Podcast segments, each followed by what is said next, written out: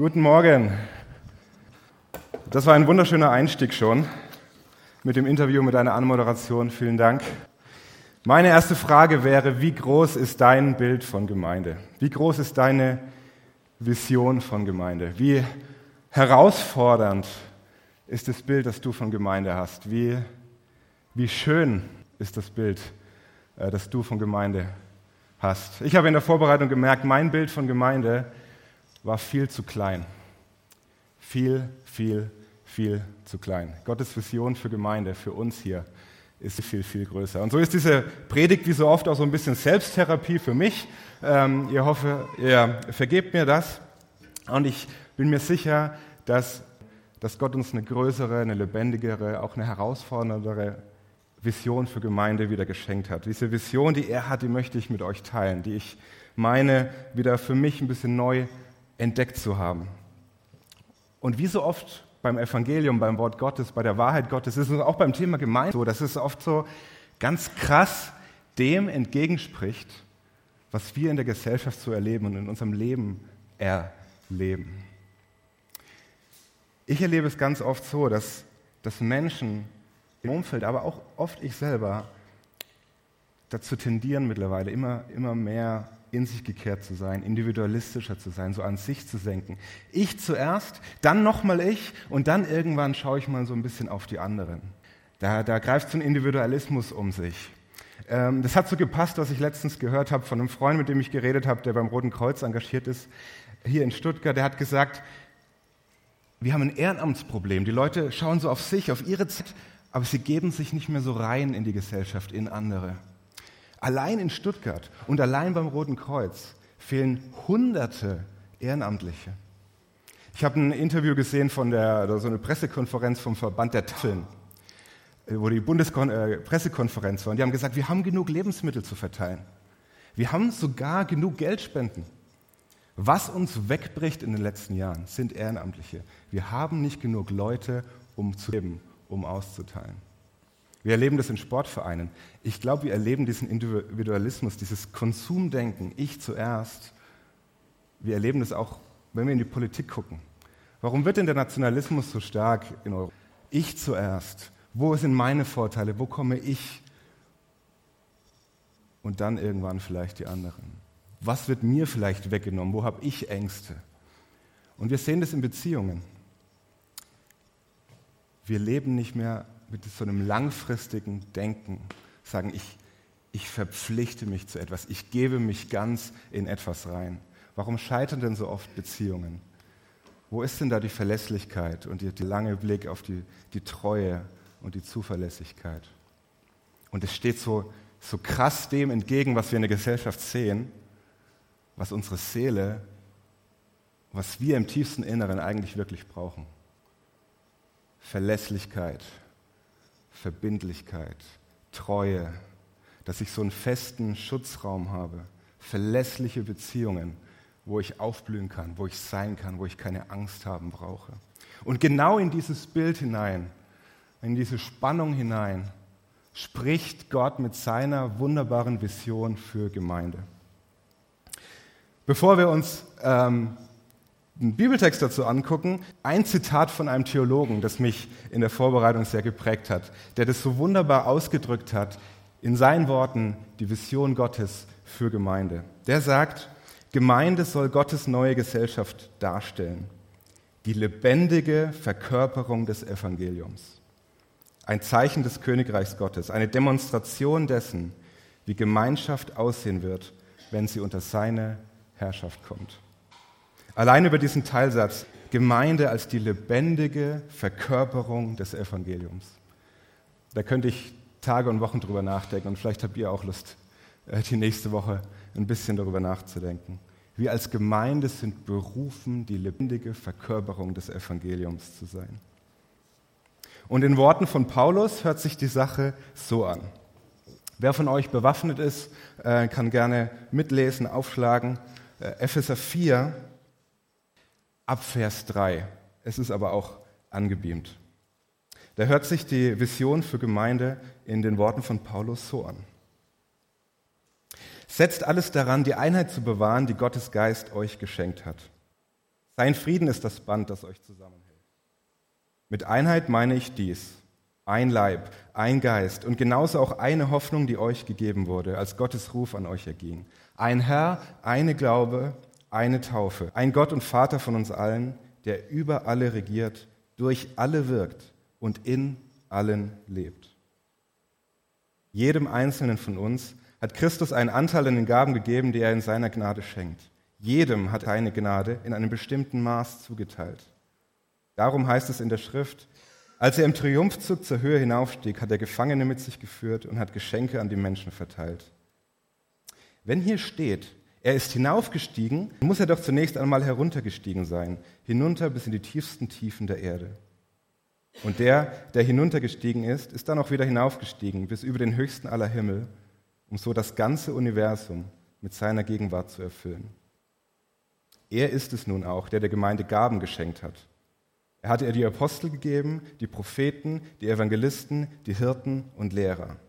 Sie haben die Aufgabe, diejenigen, die zu Gottes heiligem Volk gehören, für ihren Dienst zu rüsten, damit die Gemeinde, der Leib, aufgebaut wird. Das soll dazu führen, dass wir alle in unserem Glauben und in unserer Kenntnis von Gottes Sohn zur vollen Einheit gelangen und dass wir eine Reife erreichen, deren Maß Christus selbst ist, in seiner ganzen Fülle. Wir sollen in einem Geist der Liebe an der Wahrheit festhalten, damit wir im Glauben wachsen und in jeder Hinsicht mehr und mehr dem ähnlich werden, der das Haupt ist, Christus. Ihm verdankt der Leib sein ganzes Wachstum. Mithilfe all der verschiedenen Gelenke ist er zusammengefügt, durch sie wird er zusammengehalten und gestützt und jeder einzelne Körperteil leistet seinen Beitrag entsprechend der ihm zugewiesenen Aufgabe. So wächst der Leib heran und wird durch die Liebe aufgebaut. Amen. Ein langer Text, aber ich fand ihn so schön. Den habe ich euch jetzt mal zugemutet. Der erste Punkt und vielleicht auch das Wichtigste, was ich gelernt habe in der Vorbereitung, was mir schon nochmal über das Nachdenken von diesem Bild, das hier mitgegeben ist, Leib Christi, ist das, dass wenn Paulus hier vom Körper spricht mit seinen Teilen, vom Leib Christi, wie so oft, dann ist das eben kein Bild, dann ist das keine Metapher, das ist nicht einfach eine Illustration, so ist es nicht gemeint. Es ist gemeint, dass wir als Gemeinde tatsächlich Leib Christi sind. Wir sind wirklich die Verkörperung von Jesus in dieser Welt. Nichts anderes, nichts anderes ist der Wunsch und die Vision Gottes für uns als Gemeinde. Die Bibel benutzt viele Bilder für die Gemeinde. Leib Christi ist kein Bild. Denn der Gedankengang von Paulus ist doch so: Jesus ist aus der Höhe heruntergekommen. Er hat sichtbare Gott hat sich sichtbar gemacht. Im Leib, im Körper, im Fleisch hat er sich sichtbar gemacht, hat hier auf dieser Erde gelebt. Dann ist er zurückgegangen und hat uns aber hier durch seinen Geist Gaben geschenkt. Er hat hier seine Gemeinde auferbaut. Das bedeutet, genau wie Jesus als Mensch den unsichtbaren Gott für die Erde sichtbar gemacht hat und für die Menschen, genauso sollen wir jetzt als Gemeinde, als der Leib Christi, Gott sichtbar machen in dieser Welt. Nichts Geringeres ist der Anspruch, die Herausforderung und das wunderschöne Bild und die Vision für Gott mit uns als seiner Gemeinde. Wir sind tatsächlich Leib Christi. Und wie sieht das jetzt aus? Ich habe vier Punkte mal gefasst, mit denen ich meine Gedanken ein bisschen strukturieren möchte, wie diese Vision von Gemeinde aussehen kann. Zum einen, wir kommen durch Jesus zueinander. Zweitens, wir kommen durcheinander zu Jesus. Drittens, wir brauchen einander und Jesus. Und schließlich, die Welt braucht Jesus und uns. Ich hoffe, ihr seid durcheinander. Ähm, und ich hoffe, das wird jetzt gleich ein bisschen klarer. Wir kommen durch Jesus zueinander. Wir sind hier nicht irgendein Fanclub von irgendwas. Wir sind hier noch nicht durch irgendwelche Fähigkeiten zusammengestellt. Sollten wir nicht durch irgendwelche Frömmigkeitsstile zu dieser Gemeinde kommen. Der verbindende Faktor, wie Paulus es hier schreibt, ist der Friede Gottes, das Band, das uns zusammenhält, das Geschenk, das jeder von uns bekommen hat. Rettung durch Jesus, das neue Leben durch Jesus, die Vergebung durch Jesus. Wenn wir uns hier umschauen, wenn du dich nach links und rechts umsitzt, dann sitzen dort begnadigte Menschen, genauso wie du begnadigt bist, begnadigte und beschenkte Menschen. Ein Mensch sitzt da neben dir, der es in Gottes Augen wert war, den Himmel zu verlassen, sterblich zu werden, zu leiden und zu sterben, all das Böse mit sich in den Tod zu nehmen und wieder aufzuerstehen, um ein neues Leben zu schenken. So wertvoll ist der Mensch neben dir und so wertvoll bist du. Und mit diesem Blick kommen wir als Gemeinde zusammen. Und mit diesem Blick sollten wir einander sehen, in jedem und allem miteinander. Das sollte die Grundlage für alles sein. Aber wir sind nicht für uns alleine gerettet. Das sehen wir hier auch. Wir sind in Christus hineingerettet. Wir sind in Christus. Das ist eine Formulierung, die immer und wieder vorkommt, vor allem im Epheserbrief. Wir sind in Christus. Und wenn wir alle in Christus sind, dann sind wir zusammengestellt und errettet. Wir sind in seinen Leib hinein, in eine Gemeinschaft hinein gerettet. Und deswegen sollten wir aufpassen, dass so ein bisschen dieser Individualismus, der oft so um sich greift, dass der nicht Einzug hält in unser christliches Leben. Bei Jesus, ja, ich glaube an Jesus, aber wozu brauche ich Gemeinde? Per Definition gibt es überhaupt kein Leben in Christus ohne Gemeinde. Allein Jesus ist der verbindende Faktor. Allein das, was er für uns, jeden von uns getan hat, sollte bestimmen, wie wir miteinander umgehen. Wir kommen nicht durch irgendwas zu Jesus. Nicht, weil wir einfach richtig Bock haben, Sonntagmorgens früh aufzustehen oder irgendwas anderes. Nein, wir kommen durch Jesus zu ihm, weil wir, weil wir ihn haben und weil wir uns zusammen freuen dürfen. Zweitens, wir kommen durcheinander zu Jesus. Wir kommen auch ein Stück durcheinander zu Jesus. Also ich war ziemlich durcheinander, bevor ich zu Jesus gekommen bin. Aber was ich damit sagen will, ist, wir kommen durch die anderen, durcheinander näher zu Jesus. Ich komme durch das Miteinander mit euch, durch das gemeinsame Anbeten, durch das gemeinsame Nachdenken, Kennenlernen von unserem Gott, näher zu Jesus. Vers dreizehn spricht davon, dass wir zur vollen Reife kommen sollen. Das ist der Wunsch, den Jesus für jeden Einzelnen hat. Wir sollen zur Fülle kommen, zur vollen Reife kommen. Und wie das so ein guter Theologe macht, ist natürlich ein Teil der Predigt, da kommt dann irgendwann dieser Spruch, wo es heißt, im hebräischen Urtext, im griechischen Urtext, also jetzt ist dieser Teil dran. Im griechischen Urtext fand ich das ganz spannend. Da heißt es nämlich, wenn hier von Reife, zur Reife kommen die Rede ist, da ist eine wunderbare, ganz tolle Bedeutungstiefe drin in diesem Wort. Was hier gemeint ist, ist nämlich, dass ich, dass ich erfüllt werde als ganzer Mensch, dass ich ans Ziel gelange als ganzer Mensch, dass ich meinen Sinn finde als ganzer Mensch. Das ist mit diesem einfachen Wort gemeint. Das steckt da eigentlich drin, wo es im Deutschen oft heißt, zur Reife, zur Fülle gelangen. Und wollen wir das nicht alle? Tiefen Sinn finden, wirklich erfüllt sein, ans Ziel kommen, Heimat finden. Und genau das ist hier beschrieben. Und Paulus stellt klar, wie das geht, indem wir uns orientieren an dem, der das Haupt ist, Christus. Und dadurch, dass wir miteinander Gemeinde leben. Das Ziel, das Jesus für dich hat, ist nicht irgendwo im Himmel auf Wolke dreizehn b zu sitzen und zuzugucken, was so alles passiert. Die Bibel zeichnet ein viel größeres Bild. Wir sollen verwandelt werden in dasselbe Bild von Herrlichkeit zu Herrlichkeit, das Jesus selbst verkörpert hat. Und das geht in Gemeinde. Wir sollen Christus ähnlicher werden. Die Gemeinde ist im besten Fall, und das ist die Vision, ein Ort, wo wir mit unseren ganzen Schwächen, mit unserer, mit unseren ganzen Stärken, mit unserer ganzen Ehrlichkeit und Aufrichtigkeit und Offenheit und auch Verletzlichkeit gemeinsam Leben teilen. Und wo enges Leben teilen passiert, da reibe ich mich aneinander. Da werde ich meine eigenen Schwächen bewusst und dann merke ich plötzlich die Schwächen der anderen. Dann erleben mich andere auch in vielleicht schwacheren Momenten. Aber dann darf das in einer Gesellschaft, in einer Gemeinschaft passieren, wo ich auf Gnade treffe, wo ich auf Vergebungsbereitschaft treffe und wo ich auf Menschen treffe, die in Gottes Liebe und mit dem Vorbild von Christus leben.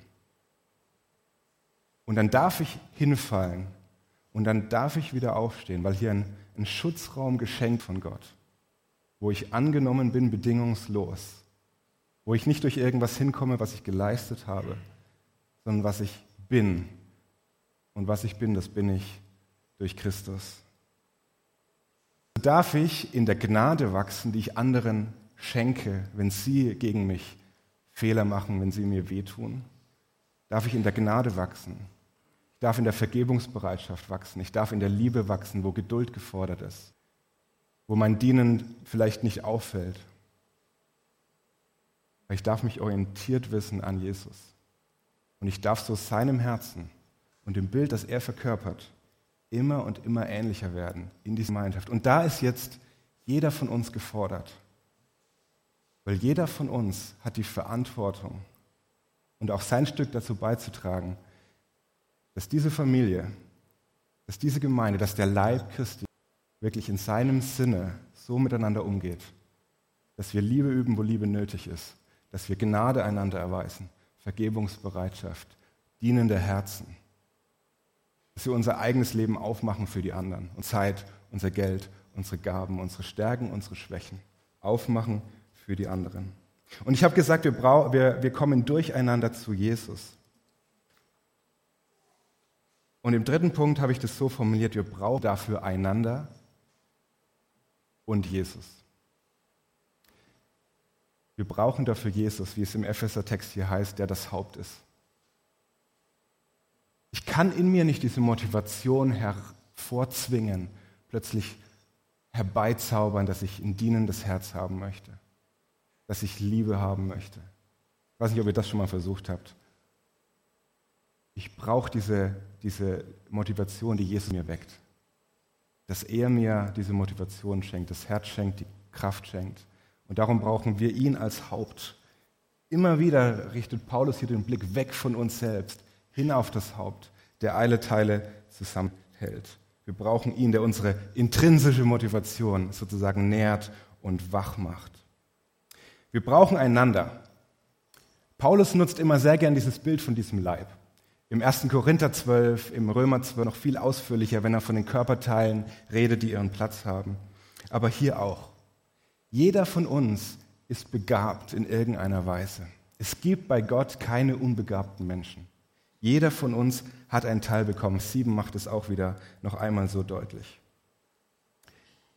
Jeder von uns soll hier seine Aufgabe, seinen Platz finden und nicht einfach nur eine Zeit hier absitzen, kommen und gehen, sondern sich wirklich hinein investieren.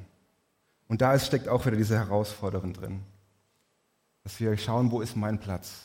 Was hat Gott mir gegeben?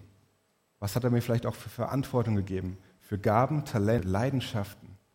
Und wie kann ich die dafür einsetzen, dass sein Leib aufgebaut wird? Denn das ist doch diese spannende Vision. Dadurch, dass wir mit dem, was wir haben, sei es viel oder sei es wenig, der Text sagt nach dem Maß, wie Jesus es jedem zugeteilt hat. Sei es viel oder wenig. Aber wir erbauen dadurch den Leib Christi. Ich habe fast Gänsehaut gehabt, als ich darüber nachgedacht habe. Wir erbauen den Leib Christi. Wir bauen Jesus auf dadurch in dieser Welt. Wir machen ihn sichtbarer. Wir machen ihn größer, auch füreinander. Und da ist Vergleichen doch los.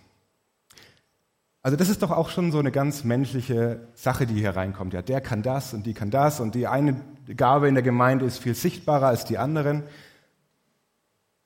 Und da spricht dieser Text auch so knallhart rein und sagt, hört doch mit dieser Dummheit auf. Vergleich ist absolut sinnlos. Vers sieben erklärt uns, dass Jesus uns verschieden begabt hat. Und wenn ich jetzt sage, die Gabe, die du hast, die hätte ich eigentlich haben sollen. Das finde ich so blöd, dass du immer vorne stehen darfst und dich sehen immer alle und mich nicht. Dann tue ich doch nichts anderes, als zu sagen, Jesus hat einen Fehler gemacht. Jesus, lass dir das mal sagen, du kannst es nicht so gut. Wir sind da oben im Himmel, ich bin ja hier unten, ich sehe das viel klarer als du.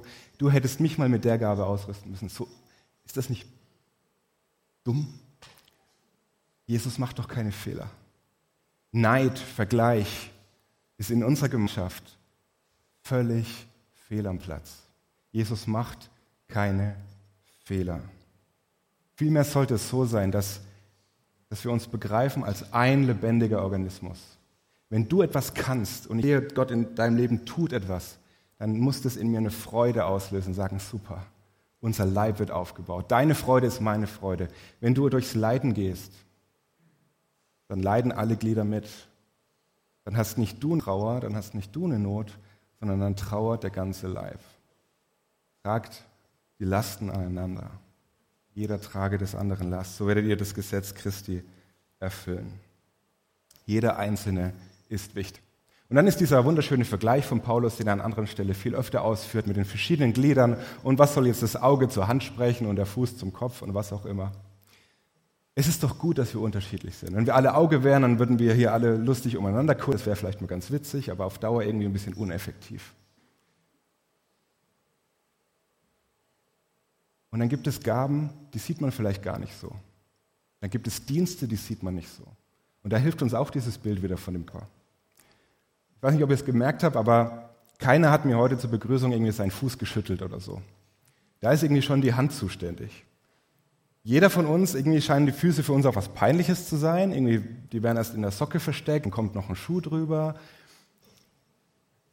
Irgendwie eine versteckte Gabe. Ich habe auch noch nie jemanden den Fuß aufgelegt zum Segnen oder sowas. Der Fuß kann nicht segnen, der kann uns nicht beim Lobpreis hier groß helfen. Der kann nicht die Hand drücken, der kann nicht den Kaffee zubereiten. Was sollen diese unsichtbaren Gaben? Aber der Fuß ist es doch, der die Hand zum Segnen trägt. Der Fuß ist es doch, der die Hand zum Dienen trägt. Und so gibt es keine unwichtigen Gaben. Vielleicht bist du Fuß. Und da ist die Frage, worauf kommt es an? Und da ist auch wieder der letzte Teilsatz wichtig. Wir brauchen einander und Jesus. Weil Jesus sieht, wo du im Stillen dienst. Wo du dienst und es sieht keiner. Wo du dienst und es kommt keiner hinterher und sagt, gut gemacht heute, schön gemacht, danke, hat mir geholfen. Gott ist da, wenn du zu Hause alleine sitzt und für diese Gemeinde und für andere betest. Das, was kein Mensch sieht, Jesus sieht es. Deswegen brauchen wir diese Orientierung zu ihm, dass wir wissen, Jesus, du weißt, Jesus, du siehst und es ist alles, was nötig ist. Und dann brauche ich auch nicht vergleichen, dann brauche ich auch nicht traurig werden. Ich weiß, Jesus sieht und da ist Lohn da, er freut sich daran. Er freut sich. Ich kann mit einem dienenden Herz alle noch so kleinen und noch so unscheinbaren Dienste tun, weil das Versprechen gilt, sein Leib wird auferbaut und Jesus sieht es. Wie oft brauche ich dieses kurze Gebet, wenn ich auch irgendwo mal Gegenwind erfahre oder vielleicht auch blöd behandelt werde, aber das sind Menschen, die sind vielleicht müde, die sind genervt wegen irgendwas anderem. Aber ich kann einfach sagen, Gott, du siehst. Jesus, du weißt. Du weißt viel mehr als ich, du weißt. Du bist mein Maßstab. Ich als Glied am Leib habe nicht den ganzen Blick, aber ich weiß, das Haupt hat den Blick. Das Haupt weiß, Jesus weiß. Ich brauche den Glauben von euch. Wir brauchen einander, wir brauchen den Glauben der anderen. Dietrich Bonhoeffer hat es so berühmt mal ausgedrückt, er hat gesagt, der Christus im eigenen Herzen ist schwächer als der Christus im Worte des Bruders.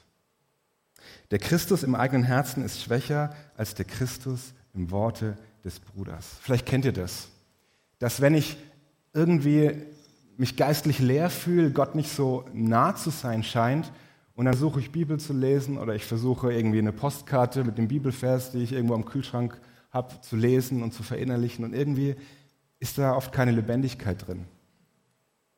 Aber dann komme ich vielleicht in die Gemeinde und höre die Predigt, höre Lob, oder ich treffe mich mit einem Bruder, mit einer Schwester und dann kommt ein gutes Wort. Und dieser Mensch hat, hat ein Bibelwort für mich, hat ein Trostwort von Jesus für mich. Und plötzlich, plötzlich wird es lebendig. Wir brauchen das Wort des anderen. Wir brauchen es, dass wir uns als Gemeinde immer wieder, nicht nur sonntags, sondern als lebendiger Organismus immer wieder ans Haupt erinnern, sagen, hey, denk dran, Jesus ist da. Und uns die Wahrheit und das Evangelium immer wieder zusprechen. Das, das Evangelium ist nichts, das ich einmal gehört habe, ich hake es ab und dann ist gut. Das Evangelium ist das lebendige Wort, das ich wie das Brot jeden Tag wieder brauche.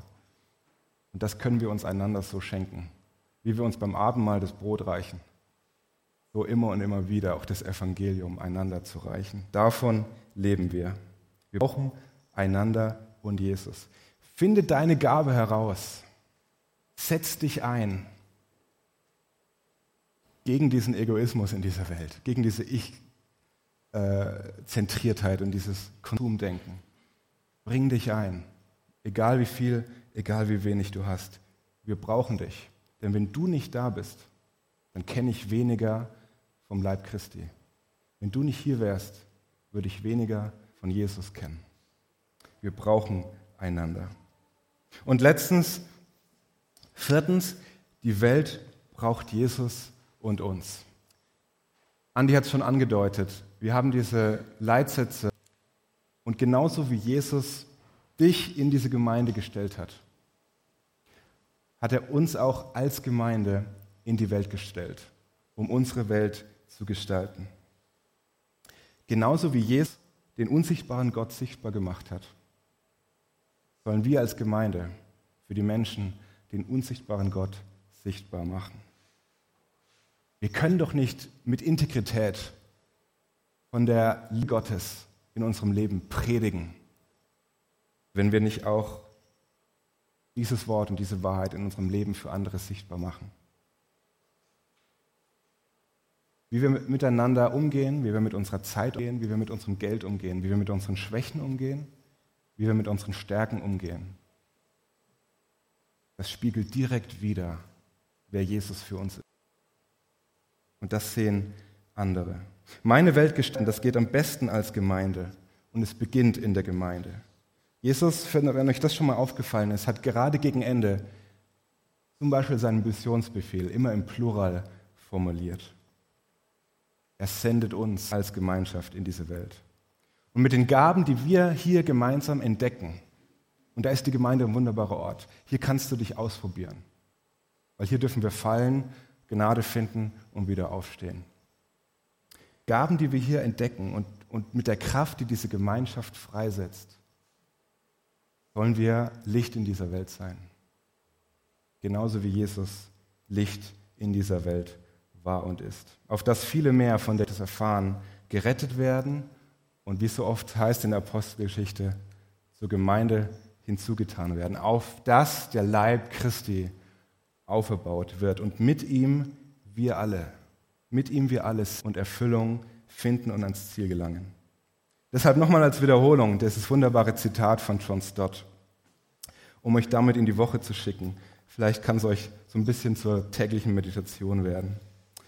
Gemeinde soll das neue Gesellschaft darstellen, die lebendige Verkörperung des Evangeliums, ein Zeichen des Königreichs Gottes, eine Demonstration dessen, wie Gemeinschaft aussehen wird, wenn sie unter seine Herrschaft kommt. Jesus will durch dich und durch uns in dieser Welt sichtbar werden.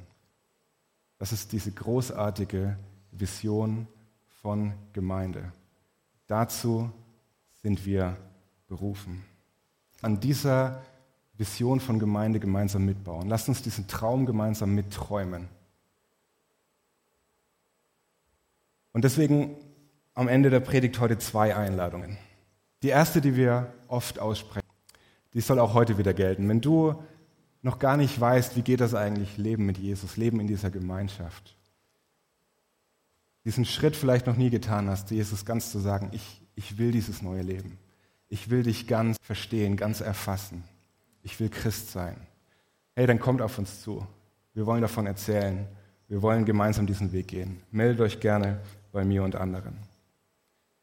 Und zweitens aber auch der Aufruf an uns alle. Wir diese Abmachung machen hier nochmal, vielleicht zum ersten Mal, vielleicht nochmal erneuern, dass wir sagen, ich will mich ganz hineingeben in diese Gemeinde. Ich will mit dem, was ich habe, sei es viel oder wenig, Gott weiß, will mich einbringen und meinen Platz suchen und mich immer wieder herausfordern lassen, an einem Leib Christi in dieser Gemeinschaft zu wachsen und mitzubauen. Mit meinem Geld, mit meiner Zeit, mit meinen Leidenschaften, mit meinen Schwächen und meinen Stärken. Und wie Jesus dieses dienende Herz immer und immer weiter wachsen zu lassen, um ihm immer und immer ähnlicher zu werden. Lasst uns beten.